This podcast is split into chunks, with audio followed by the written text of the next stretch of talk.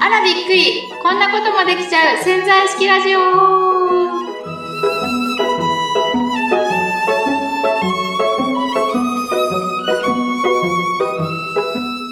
ついにメールが来ましたよ。富澤さん。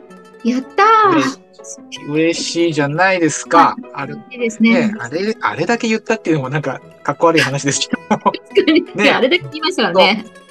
嬉しい話ですよ。ちょっとね、あのね、メール、こう来たら必ず読む。ね、思いますということをね、あれだけ宣言していましたので、うんあの、いただきました。あの、シトロンさんってね、ラジオネームシトロンさんという方からいただいて、シトロンさん聞いてますか読みますよ。ね。はい。シトロンさんからのメール読ませていただきたいと思います。はい。えーこんにちは。いつも楽しく拝聴しております。えー数年前から潜在意識を知り、いろいろな本やネットなどで情報を得ていましたが、知識が増えていくだけで、日常生活にどのように実践していけばいいのか、腹落ちすることがなくて、頭ではわかるんだけど、という状況でした。えーそんなね、私にとって、潜在意識は、バカな社長の会は本当に神会でした。神会でしたって、富田さん。ね。潜在意識を知らない人だけではなくて、えー知識として知っていても、どのように活用していいかわからない私のような人にとっても、非常にわかりやすい例えで、えー私もこれから楽しく自分の中のおバカな社長さんにお願いしていく感覚がつかめました。本当にありがとうございます。わえーこれからも、あ、待って、これからもお二人の楽しい掛け合いを聞きながら、自分の潜在意識と仲良くしていきたいなというふうに思います。これからも楽しみにしていますね。シトロンという。すごい、黒羽さんのね、そう、バカな社長の会が神会だそうで、すごい。ねねいや嬉しいよでくす分かっね。てくれて、くれくれじゃない、分かっていた、理解していただい てね、非常に嬉しはいい。ですね。そうはでいす。ねまあ、若菜所長、はい。ね、あの、まあ、例えをね、出すことによって、こう、なんか簡単にイメージしていただければいいなっていうふうに思っていたので、はい。なんかこういうお便りをいただくとね、あの、あ考えてよかったな、言ってよかったな、お話ししてよかったな、というふうに思いますよね。いいいいうん。そう。でね、はいまあ、あのーこのメールをいただいて、ああ、この回良かったんだな、なんて思っていてはい、で、この自分の中のバカな社長、まあ僕もね、いつも富澤さんに言われて、うんまあ、バカな社長っていうかね、まあ、ちょっと語弊があるんですよね。バカな社長っていうよりも、実践力とか、こう、こう、企画を推し進める力は持っているんだけれどもはい、結構単純なそうそう社単長ってい純うな場のかな所ってことです。うん。ねうん。なので、こう、5%しかのね、けん5%しか意見を言いようがない、この健在意側の自分でもうん、言い続けているとね、その、にえー潜在意識社長の方は、ちゃんとそれをね、実践してくれますよっていう感じの例えでお話ししたということなんですけどもうん、それをですね、ええ。逆に、まあ、こんな、あのー嬉しいメールをいただいた後に、少し考えていたらですね、はい、何をああ、いや、自分のはい。知り合い、はにい。ねうん、いる人が、うんむむむという感じだったんですよ。むむむ。うん。あのーまあ、仲良くさせてもらってるうん人なんですけれども、うんうんうんえーいつもね、言うこと面白くて、明るくてうん、楽しくて、うんあのーとっても好感の持てる彼なんですけれども、まあ、いつもお会いするときは笑顔でねうん、言うこともこう、ポジティブだったりして、うんでちょっとこう、おちゃらけながらもね、あ、面白いね。面白い面面白い。白い。場をね、場を楽しませてくれる人。うんうんだけども、だけどねその彼のね、プライベートというか、うん。が、あの、まあ、あまり良くないって僕が言うのも失礼ですけど、あの、まあ、彼とはね、10年ぐらい前からも多分いろいろ知り合ってるんですけど、まあ、その時からあまり変わりがないというか、もっとね、あの感じだったら、富澤さんの言うね、潜在意識っていうものがね、彼に影響するんであれば、あれだけポジティブに自分のことをうん語ったり、人を楽しませてくれるんだから、なんかもっとね、いい方向に人生が動いていっていいんじゃないかなって、それこそ、うん、その、彼の中のはい、そのおバカな社長。バカな社長が、ねそその通りにしてくれるんじゃないかなと、うまくいくように。そうだ、なんで彼のおバカな社長は、そんなに、バカな社長が、なんつうのかな、うん、おバカじゃないって言ったら失礼ですけど、うんもっと素直素直に、単な、純に。素直なはずじゃないはい、そうですね。はずなのに、なんで彼のその振る舞いをうんちゃんと実践してくれないのかなっていうあ思いをしてしまったんですよ。ーなるほどね。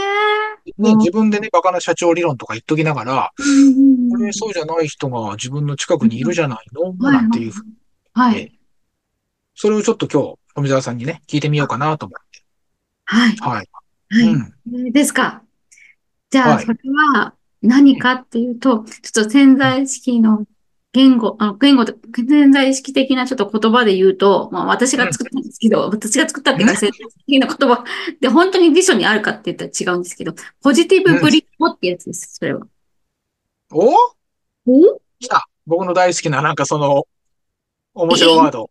そう、ポジティブブリ、いいですね。ポジティブぶりっ子うんい、いぶりがっこじゃないですよ。それも大好きです。それも大好き。はい。それで食べました、私もあの日本酒の会で。いぶ食べりましたね。出てましたね。ポジティブいぶりがっこね、あれはね。 ポジティブいぶりがっこです。 そうそう。ポジティブいぶりがっこ。食べれば誰でもポジティブになれるいぶりがっこでしたから。 まあ、美味しいですからね。確かにね。噛めば噛むほどポジティブにっていいかもしれないですね。ね、クリームチーズと合わせてね、食べるとね、ポジティブいぶりがっこ最高ですよね。確かにいいですね、あれ。ああの、クリームチーズと合わせて食べるうん、あの、料理の名前をポジティブいぶりがっこにしましょう。これから。うんク料リー理ム名。ポジーブ。ね、ポジーブにしましょう。はい。はい。まあ、それはいいとして。ちょっともう、いつまで やるんそだの。ポジティブ、ポジティブプリッコ。ポジティブぶりっ子。はいはい。何ですかってことえ、何何ですかって。え、だからほら、ほん、皆ね、さんがポジティブなふりをしてるってこと、ぶりっ子ってある、あった、流行ったじゃないですか、ぶりっ子っていうことは。うん、ファルトと、面白いかポわいジいティ子ブなぶりっ子みたいなやつあるじゃないですか、かわいいふりして。ああいうぶりっ子ですよ。だから、ポジティブなふりをしてる人、ポジティブぶりっ子。あ本当いや、いいです。だから言葉の通りですよね。はい、そうですね。うんえ、どうですかこれ、なるほどって思いますそしたら、そうなんだ。いやあのー、もちろん、ああ、そうかって今一瞬思ったんですけど、うんはい。あのーえ、反論の黒羽さん大好きなんで、どうぞ言ってくださ い。あえっとはい、僕が、だから不思議に思ってたところの解決にはなってなくて、はい。だってポジティブにぶりっこしてても、だって僕だ、僕だって最初富澤さんにうん、こう、ね、意識を変えるために、こういうことしなさいとか、こういう言葉をずっと自分、例えば朝起きたら天才って言いなさい とかね、そうに言われてたじゃないですか。で、それってある意味、ポジティブぶりっ子ですよ、当時、その時は。うん。ねうん。で、そのポジティブぶりっ子として自分の言葉でうん。言ってることが、だんだん自分に入ってきてうんうん、潜在意識の方が、バカな社長が、それを信じて、いい方向にこう自分を進めてくれるっていう、なんかそんなのが僕の中ではそうなんじゃないかなと思っているわけですよ。うん。うん。うん。でも彼はポジティブブリックを10、僕にやってから10年ぐらいだから10年ぐらいずっとその状態なわけですうん。うん。うん。うんよ。なんで、その、ほら、お同じポジティブブリックって状況は分かったけど、うん。うん。うんその状況がなんで転換していい方向に行かないっていい、かないうその疑問はまだ解決されてないです。あ、じゃあ、ちょ面白い言葉だけど。ちょっ と、あの、ダイエットで例えてもいいですかうん。あのね、ダイエットね。はい。もちろん。例えば、あの、ダイエットしたいっていう A さんがいるとするじゃないですか。A さん、ダイエットしたいのっつって。で、すごい今から、今よりも10キロ痩せた痩せようと思ってるのって、まあちょっとぽっちゃりしてるね、A さんねうん。で、はいみんなのいる場所では、だから本当にちょっとしか食べないんですよ。あ、私はちょっとダイエット中なんだって、ちょっとしか食べないんですよ、本当に。その場では、例えばみんなの食事会とか。だけど、それ足んなくてみんなが見てないところでは、いつもご飯10杯とか食べてたら、それでも10キロ痩せると思いますか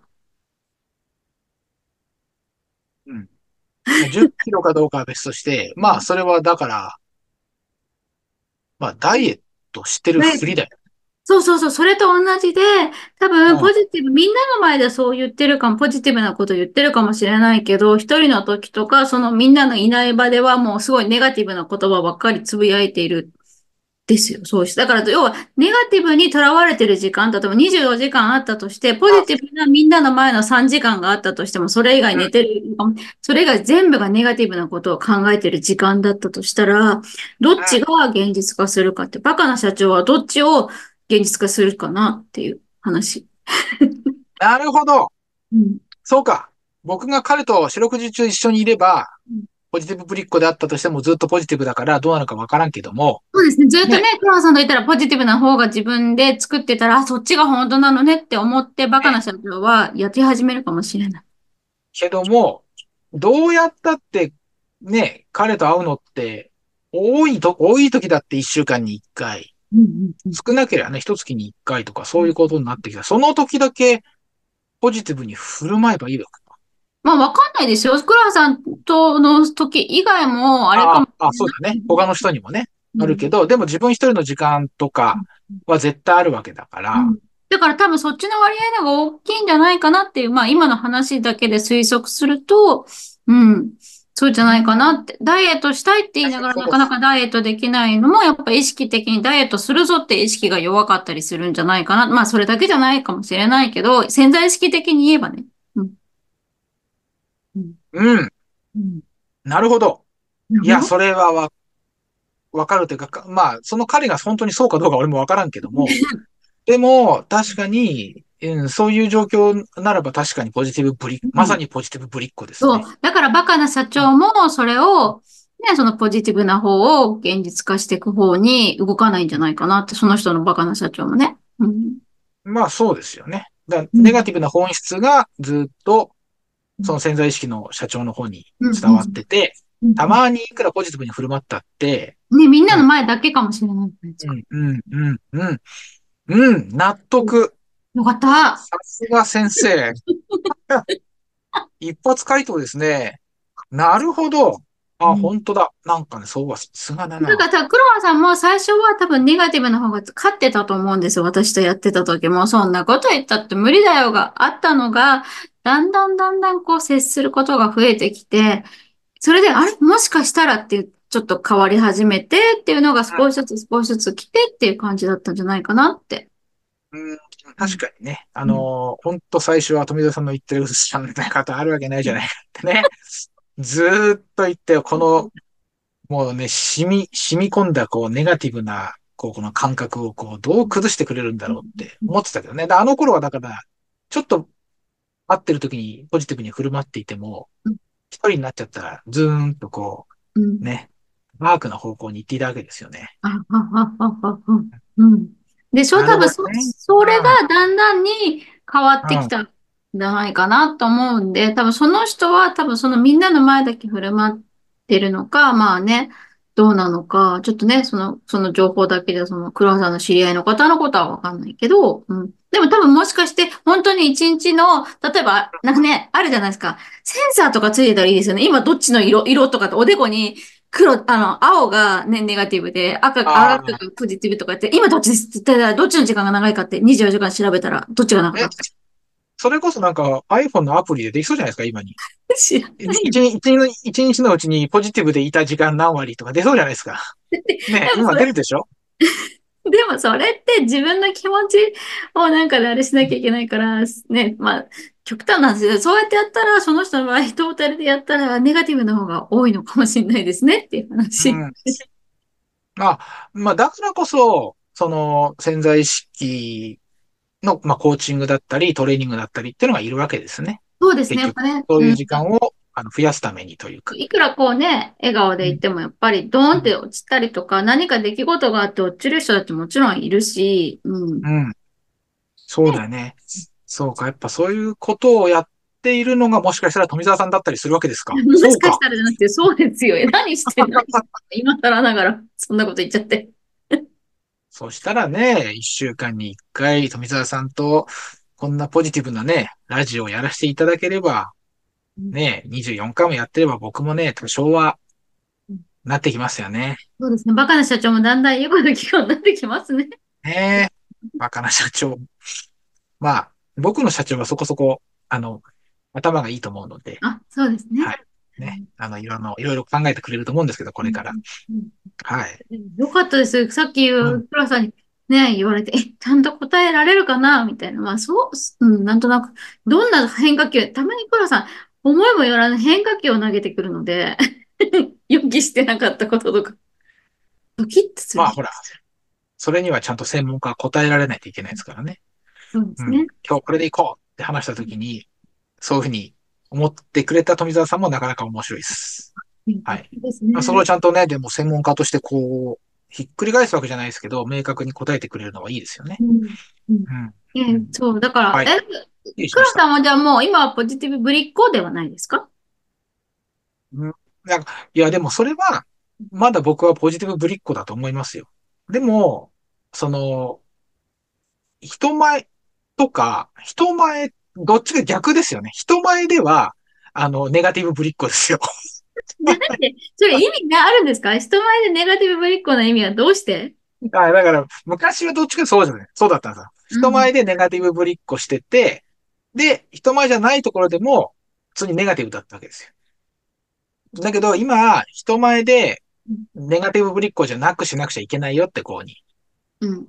言われ続けたからうん、例えば謙遜しちゃいけないよとか、そういうふうに言われて、だからそういうところでは謙遜、こう、ね、しないようにも頑張ってますよ。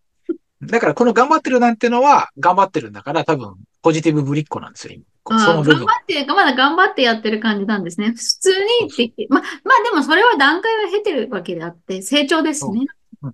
ただ、ただ、その、ちょっと違うのはうん、人が見てないところ、うん。みたいなと人こが見てないところでうん、あの、そこはほら人が見てないからさ、いくらでも自分でできるわけですよ。うん。だからそこで、例えばほら朝起きたら、ね、とか寝る前とかに自分を天才だと思いなさいとか、優れた人間だと思いなさいとか、うんなんかこういうポジティブな文章を読みなさいとかってあるでしょうんうんな僕はあと車の、車のね、メーターにこう、天才って入って、気がつけばそれを画面に入って読んでるとかあるでしょそういうのってほら、あの、逆に人が見てないから、別に、本心でできるわけですよ。本心っていうか疑いつつも、でも、あの、人の目がない、ないから別に恥ずかしくはないじゃないですか。うんうん人の目が難しいんだ。例えば、襖張りながら、ユージは天才だとか言ったって、別に今めっちゃ恥ずかしいですけど、友情は天才だ。一人で、一人で襖張るときにそういうふうにやってたって別にほら、恥ずかしくないわけじゃないですか。確かにね。だから、僕は、そこ、そこでは逆にだからポジティブブリックはしてないと思うんですねうん。人がいないところでは普通にポジティブな考え方を実践、多少でき始めてると思うんですよ。うんうんうんうんだから、そこでしょうね。ネガティブぶりっ子のところはまだ残ってるから、恥ずかしいからうん、こう、そのネガティブぶりっ子をポジティブぶりっ子的に頑張って人前でもやってて、意識にこう、そう、すり、すり込んでるとこですよ。うーんで人がいないとこでも、そっちは逆に、自由にうん自分のポジティブ感を褒めたたいてあげることができるので。じゃあ次のステップですね。今度は人目が気になるっていうのを、人目を気にすることを少しずつ減らしていく。自分がやりたければ人目を気にせずにやるっていう目標をつけるのはどうでしょうかはい、お願いします。いやいや、自分ではい、自分で次のステージに上がってください。9、潜在意識の階級上がりましょう、少し。基本的に僕はほら、内気ではにかみ屋なので、はい、はい、はい。はい人前に出るって、なんか話すこととか超苦手なんですね。よく喋ってるのにね、こうやってね。そうですね。うんでも、あの、これはもう、心の奥底から振り絞って、お話ししてるんですよ。嘘でネガす。ティブネガティブにそうやって言うのが好きですよね。そうやってね。冗談で言今って冗談。そう今冗談で言ったんです言っけてど。るんだけど、なんかでも本、半分ぐらい本気で言ってんのかな、ぐらいな。うんどうなんでしょうね。まあ、冗談でもそういうふうに言うのが、すまあ好き、好きな、まあ好きならしょうがないよね。んそうですねだだからそこを直していきなさいって言われたら、あの、頑張りますとしか言えないですけどね。でも直した先に何があるかですね。な、な、そしたらやめたら何が手に入るんでしょうね。何が手に入るでしょうね。うんうん、それ読みたらね。まあ、やめてからわかるんじゃないですかね。え、でも決めちゃってもいいと思いますよ、未来で。この、このためにやめよう、みたいな。これが手に入る。そのためにやめようって言ったら何が手に欲しい、手、手に入れたいですか僕ねうん、なんか、この間、ちょっと話戻し、戻しますよ。はい、戻してください。あのー iPhone のうん写真のデータが重たすぎてうん、整理しなくちゃなと思ってう、んうんうんこう、本当ほら、何世代も iPhone い続けてると、ほら、古い iPhone の写真ってのは全部入ってるでしょうんうんうんうんうんで、見たらもうだから、あれ、いつ頃だ ?10 年までいかないけど、7、8年ぐらいの前のデータから残ってるわけですよ。うんあれうちの娘が、あの写真だったんだから、うんあ、本当下手して 10, 10年ぐらい前だね。うん。で、そここう、見てたら、その10年とか7、8年ぐらい前にうん、あの、ああ、そうだったなと思ってうん、えっと、スズキのジムニーっていう車がめっちゃ欲しくて、うんうんうんうんあの、なんか軽い自分だけでこう乗れるスクーターみ、スクーターとか、ちょっとその辺に行けるような車がすごい欲しくて、うんジムニーいいなーって思ってうん、こう写真に載ってるんですよ、ジムニーがいっぱい。うんうんあの頃ジムニーが欲しい欲しいって思ってた時に、なんかの本で、おも思う、思い続けてれば叶うよって言われてて、うんうんずっとジムニーが欲しい欲しいって思ってたからいっぱい写真を残してたんですよ。うんうんうんうんうんでもその思いは叶わなかったんですね。あら。うん結局。なので、何が手に入りますかって超単純にうん、あの、ジムニーが欲しいにしとしようかな。え今でも欲しいの欲しいね。欲しい。それ見たら欲しくなっちゃって、また。うんジムニーが欲しい。うん僕、車とかオートバイとか大好きなんでう、んうんうんうんうん。いジいなムニー、で、それやめたらジムニーが手に入るったらやめますかえ、それやめたらってうんさっきの話。なんだっけその、だから、それやめたらジムニーが手に、うん、やめてもいいよね。うんうん。そど、どっからかやってくるの、ジムニーが。それやめたら。でも、いやそういうことでしょ。うちの社長が手に入れてくんだろうね。うん、だね。多分入るね。そしたら。うんうんうんダメダメなんか、ダメそうな顔して別るね、になんか、まあまあいいんじゃないですかそのなんか自分のスキルアップとかっていう答えが出てくるのかなと思ったら、もうジムニーが手に入ると、なんかもう思っても見なかった答えだったんで、ちょっとびっくりしたっていうのはありますけど、まあえだダってメスキとか言ルう、スキルアップが手に入るっておかしいじゃないですか。スキルアップは努力して自分で手に入れるもんだから、いやそんなもんは、そんなもんは自分でそ、れは、それは黒羽さんの中の多分そのスキルアップするには努力が必要っていう信じ込みの中ではそうかもしれないけど、まあ努力もしなくてスキルアップできるならそんな楽なことはないですけど、え、でも多分なんかどういうスキルアップかにもよると思うんですけど、それをなん手放すことで何かがっていう。まあ、でき、いや、ちょっとなんか私の中の脳内では、それでジムニーが入ると。あ、まあでも確かにそういう設定も面白いなと思ったんですけど。 やってみたらいいと思う。やってみますか。そうそれをね、思ったの。あの頃ジムニー欲しかったのに手に入んなかったなと思って、あれは何が足りなかったんだろうん。何が足りなかっええた何が足んなかったんですう。いやか、なんかね、多分ね、あの、あの頃はちょっと思い方が、それこそネガティブだ、ネガティブぶりっ子だったのかもしれない。うん。え、でも結構、でもその映像を、あれしてたんでしょ見てたんでしょでだけど、だって欲しい欲しいと思うだけでうん、こうなんかだから多分暗い未来とかしか描いてなかったんですよ。え、でも欲しい欲しいと思うだけで手に入るって本当に思ってましたそもそも。うん。そこ。えーだからそれは今、今も10年前のことだから覚えてないけど、手に入んなかったって事実があるので、うん。まあ、んまあ年あ代んまね、りなんかいい引っかかってた。いい考うんいい考え方してなかったんじゃないですかね。うんうんうんうん。そうでしょうかね。でも、ざ誰かから聞いたんですかそのイメージしてれば手に入るって。いや、なんか結構そういういい、そういう話ってちょこちょこ昔からあったじゃないですか。うんうんうん。 Facebook 見ててもなんか、なんかいい話がこう載ってたりとか、うんうんうんなんか、あの、思思ってれば、最後にそれは手に入るなんてことをね、言う人がいたりとかしたんで、うんうんじゃあやってみようと思ってやったんだけど、うん手に入んなかったなーって思い出したんです。うんうんうんうんうんうんねだから僕、ジムに手に入ったら皆さんに報告しますよ。うん。じゃあ、ぜひ、なんか、やってみてください。やってみようと思います。まあ、まあ。え、でもじゃあ、な、何、何を手放すんでしたっけ、そもそも。何を手放すって。さっそれきやの、めたらなんだ、なんかそこもうちょっと明確にした方がいい。これをやめて、自分に自言う分、自分が、あの、恥ずかしいと思う心でしょなんか。うん。でしょ うんそれじゃないですかそうです、そうです。それです。うんうん。うん。はい。そうなんですけど、多うん分その、えでも自分が恥ずかしいと思うことを、うんでも簡単にやめれそうですかまあ、やめれ、やめれるわけはないけども、だから、やめるようにな、やめるような行動をしていけばいいんじゃないですかうん。うん。そうですね。うん。まあ、それは100が、100あって100できないですよ、きっと。うんうんうん。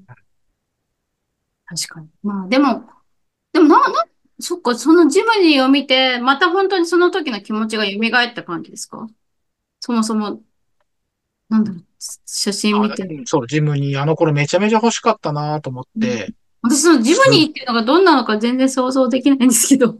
ああ、あの、ちっちゃい四輪駆動車、あージープみたいな感じ、ちっちゃいジープみたいな感じで、うんうんなんか、いろんな本とか買って、うんこう、ジムニーっていう車の勉強したりしてね、エンジンはこういうの積んでんだとか、ああ、世代によってこういう違いがあるんだとか、すごい勉強してて、うんえ、そんなに勉強したら手に入んなかったのなかったなかった。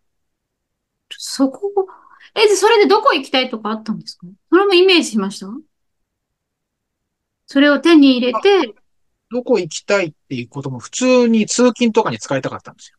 うーん。それに乗ってる時の自分がどんな気分でいるかとかも想像しました多分してたと思いますよ、当時は。うーん、なんだろうね。なんかさ、気になった今、私、な、何がそんなにあれだったんだろうって。うん。まあ別にそこはいいんですよ。手に入んなかったんだから手に入んなかったっていう事実があるだけで。えーでも今回ね、そっか。じゃあそこでそれを手に入れるために、その自分のあれを手放すと。まあだから手放す、手放すというか、あの、いいつも、あさらに自分のポジティブぶりっ子度を上げるしかないですよね、今ね。んとりあえず最初は。ポジティブぶりっ子のをあげるぶりっ子度、ぶりっ子度を上げる。あげるうんうんまずはそこから入るしかないので、うんぶりっ子からでもしていかないとできないので、うん。確かにね。うん。まあでもそこから、だんだんに、そうだそうだって自分に思い込ませていくってことですよね。思い込ませていくときに、まあ、何か抵抗があったら、それをちゃんと向き合った方がいいですよ、多分。 その時ちょっと相談します。わかりました。多分そう。そのそ時こはが、ね、だから無理やり思い込ませようとして、ノーって言ってるのに、イエスなんだって包むと反発が強いので。ああ、そう、だからそこはなんかあんま、何強烈なことをしちゃいけないなってのは僕も分かってるの、分かってきてるので、多分逆なうんだからね、うん、そこを気づいてからの方が早くなるから、うん。とですね。ですねぜひまあそだれか、ら、僕のポジティブぶりっ子でジジムニーが手に入るかっていう実験ですよ。 ちょっと何の話だったのこれ。よくわかんない。 まあいい、ジムニーの話になってるけど。まあでも、ポジティブぶりっ子っていう状況があるんだっていう話と、うんで、それが言い悪いではなくて、うんうん、その状況、まあそこから始まっていくこともあるし、ただそれが続くとあんまりいいことではない。そうですね。。だからその割合がだんだんに、例えばネガティブなのを考える時間が、よりもポジティブなことを考える時間が多くなってって、自分がそういうふうにな、そういう人間になっていけばいいけれども、そうじゃないと、本当にさっきのダイエットしようと思いながら、陰でいっぱいいっぱい食べちゃってる人、みたいな。うん、そういう状態だからそのダイエットの例えばでも、本当さっき僕が腑に落ちるのに非常にいい例えでした。そうですはか。い多分ね、丼でね、毎日ご飯食べしたらいくら痩せようってみんなの前では本当朝食で食べなかったとしても、うんね、意味ないじゃないですか。裏で食べちゃうっていう人ね、きっといますよね。いるんじゃないですかね。まあ、まあ、それだと多分潜在意識が本気じゃないのねって思うと思うんですよ。バカな社長がね。本当に痩せたいんじゃないんでしょって、本当は太りたいんでしょっていう方に思うと思うんで。うん。まあそうだよね。うん。はい、旗から見せたと思うもんね。え、でもだ、だから旗には見せないわけじゃないか、それを。きっとい。や、だから、いや、もっと、だなんかメタ的な目でさ、そこ、こう、は、ああの、ー上から俯瞰してるとさ、うんどう考えてもあんた本当は太りたいよねって。 だからもその食しいかし方たらするね、黒羽さんの知り合いのこともそのメタ的に上からとか、その人を一日見てたら、どっちの方が割合が多いかっていうのがわかるかもしれないですよね。ね。本当になんか今日は、はいポジティブぶりっ子っていう言葉が僕初めて知ったんで、いぶりがっこじゃないよっていう。ポジティブ、ポジティブいぶりがっこっていうね、料理も忘れないようにしていただい て。いいですね。まあ、今度食べましょうか、また。ポジティブいぶりがっこ。こそうですね。の間あの飲み屋さんにあったんでね、一緒にね。 ジムにで迎えに行きますよ。そっか。はい。はいじゃあこんな感じで、今日は。ね。今日もちょっと長めだったけど。はい。じゃあ、今日もね、梅沢さんの学びの一言をね、はい。やりましょうそうですねはいうんあの、ポジティブぶりっ子ってね、一時的にそう、ポジティブな振りっていうか、そういうのもいいんですけど、でも、あん、なんだろう、自分の中でだんだんにそれが、ポジティブなものを考える時間とかを増やしていくことで、だんだんにポジティブぶりっ子から本当のポジティブな人になっていくっていう段階があるのかなっていうのを、今日の黒羽さんの疑問に思ったことから、私も説明してて気づきました。うん。ですね。その、まあ、段階とか状況とかっていっぱいありますけど、まあ、あの、悪くはないとうん。ね、その状況が悪いわけではないけれども、まあ、そのまま続けたら別に意味がなくなってしまいますよっていううんうんうん。ことですよね。そうですね。うんねはい。皆さんぜひね、まあ、とりあえず始めてみるのはいいです。ポジティブぶりっ子を。はい。そこからね、そこに意味をちゃんとつけて、行動に移していっていただければいいかなというふうに思います。そうですね。はい。じゃあ、まあ今日はそんなところで、はいいいですかね。はい。ぜひ、はいあの、またお便りお待ちしてます。今日のポジティブぶりっ子についても。そうですね。私もそんな状況でしたなんていうね、話いただけたら、はねい、あの、ぜひいいかななんて思うし、今日のそう話で、うんね、少し私には難しくて理解できないななんていう人がいたら、ね、今度さらに、富澤さんがね、あの、ダイエットの話をもっと細かくしてお話ししてくれるんじゃないかな。まで誰の話はないんですけど。はい。はい、すいません。なんかまたじゃああ長のくなっちゃいましたね。ねなんか長々とまた話しちゃいましたね。話しちゃいましたが。はい。はい、じゃあ今日のところはこんな感じで終わりにしたいと思います。じゃあまた来週、ね、はい聞いていただければと思います。はい、ありがとうございます。はい、ありがとうございました。さようなら。バイ